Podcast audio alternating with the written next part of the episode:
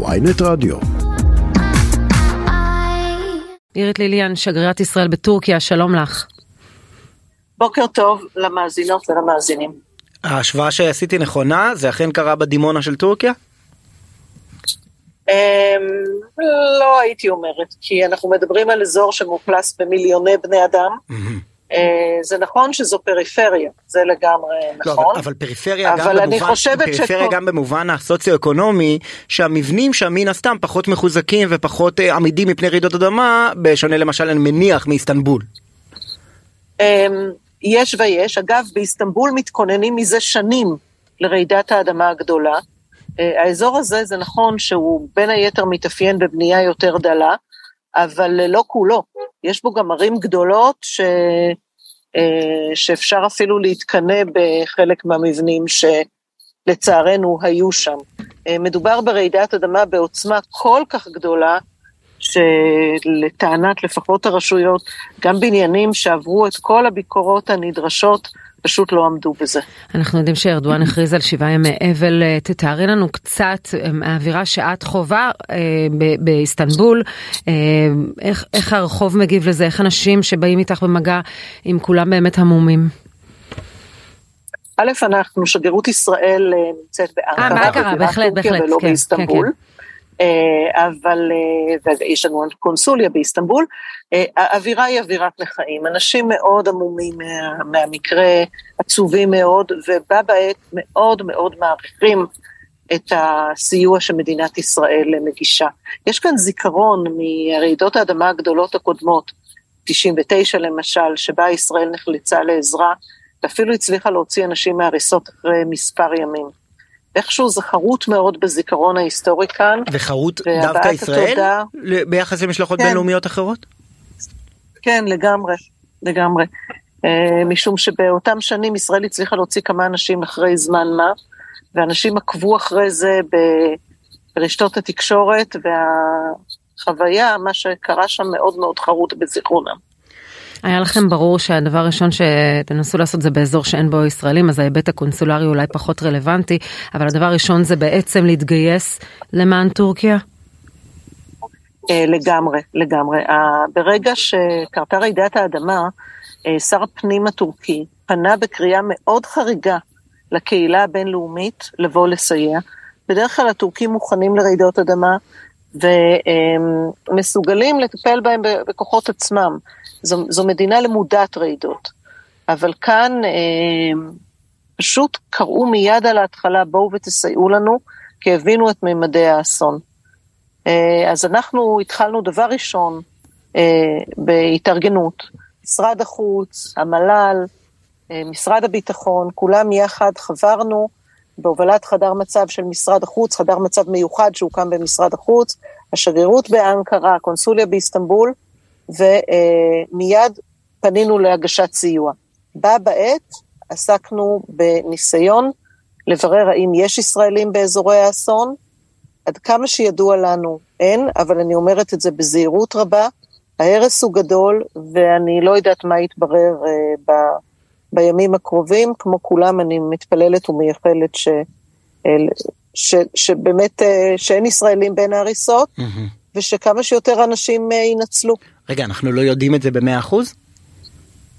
כרגע לא ידוע לנו על דבר כזה, זה לא אזור שישראלים אה, אבל, אבל כן, ישראלים, כן או- ראיתי וגם כמה, אנשי- כמה אנשי עסקים שמסתובבים שם בודדים. והתראינו. אבל אף אחד נכון, לא דיווח נכון. על מישהו שהוא מנותק קשר. כרגע לא, אה, אנחנו בודקים איזה מקרה או שניים, אבל אה, אנחנו כרגע לא יודעים בוודאות על ישראלים מנותקי קשר. לצערנו, אנחנו כן יודעים שנשיא הקהילה היהודית באנטקיה אה, מצא את מותו יחד עם אשתו בהריסות ביתם.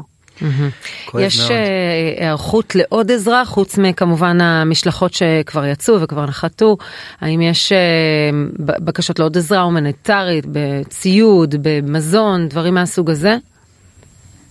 אה, כמו שאמרתי, הטורקים מאוד מאורגנים. בשלב הזה הם ביקשו וחזרו וביקשו אה, את הנושא של חיפוש והצלה ואמצעים להגנה מהקור. הקור במקום הוא באמת עז, ואנשים שאיבדו את הכל מוצאים את עצמם ברחוב בטמפרטורות זוועתיות. אז בשלב הראשון אנחנו, אנחנו מאוד משתדלים לענות באופן מדויק לדרישות הישראליות, סליחה, לדרישות הטורקיות. אני יודעת שיש רצון רב בציבור הישראלי לתרום בגדים, שמיכות, מה לא, אבל אנחנו מאוד מאוד משתדלים להגיש את הסיוע בדיוק על פי הנדרש ועל פי אה, מה שבאמת יועיל לאנשים אה, האומללים באזור הזה. את מרגישה שהתחממות היחסים בין ישראל לטורקיה בעת האחרונה הוסיפה לדיאלוג, או שבעת חירום שמים הכל בצד ו- ו- וקשובים לצרכים?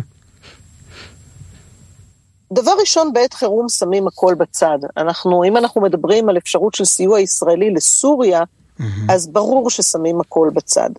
אה, הצלת חיי אדם עומדת לפני כל דבר אחר. אה, התחממות היחסים מאפשרת כמובן לדייק את עצמנו, לכוון את היכולות שלנו לצרכים הטורקיים.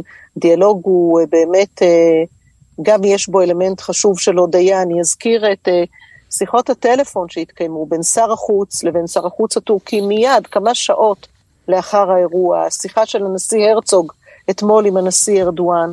באמת, השיחות מתקיימות בכל הדרגים, אנחנו מרגישים, את העובדה שישראל באה ולסייע, מודגשת כאן בכל אמצעי התקשורת, בהודעות הנשיאות הטורקית. יש משמעות להתחממות היחסים, mm-hmm. אבל העניין הראשוני שלשמו אנחנו נמצאים כאן, זה להציל את חיי, חיי אדם. תגידי, אה, סיוע, אמרת אפשרות של סיוע לסוריה, את יודעת איפה זה עומד? אה, לא, אני שגרירת ישראל לטורקיה ואנחנו מתמקדים בשלב הזה. וזה לא יעבור אה, דרכך מש... אם וכאשר? אני פשוט לא יודעת לומר לך. הבנתי. כן, אה, עירית ליליאן, שגרירת ישראל בטורקיה. רגע, שאלה, שאלה כן? אחרונה שרציתי לשאול את עירית ליליאן לפני שאנחנו נפרדים. אה, המשלחת הישראלית שמגיעה לשם, אלה הרי אנשי צבא, הם יהיו על מדים? מדובר במשלחת שיש בה הכל, יש בה, יש בה אנשים שהם רופאים, אחיות, אנשי צבא, יש מכל וכול. יש גם משלחות אזרחיות.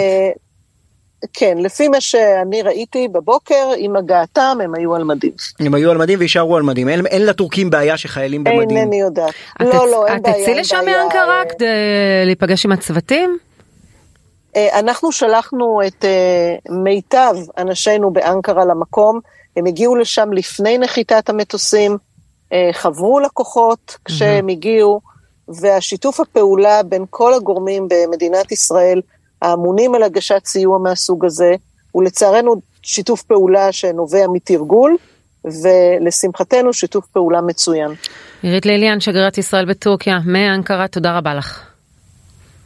על עוד דבר, שיהיה יום טוב.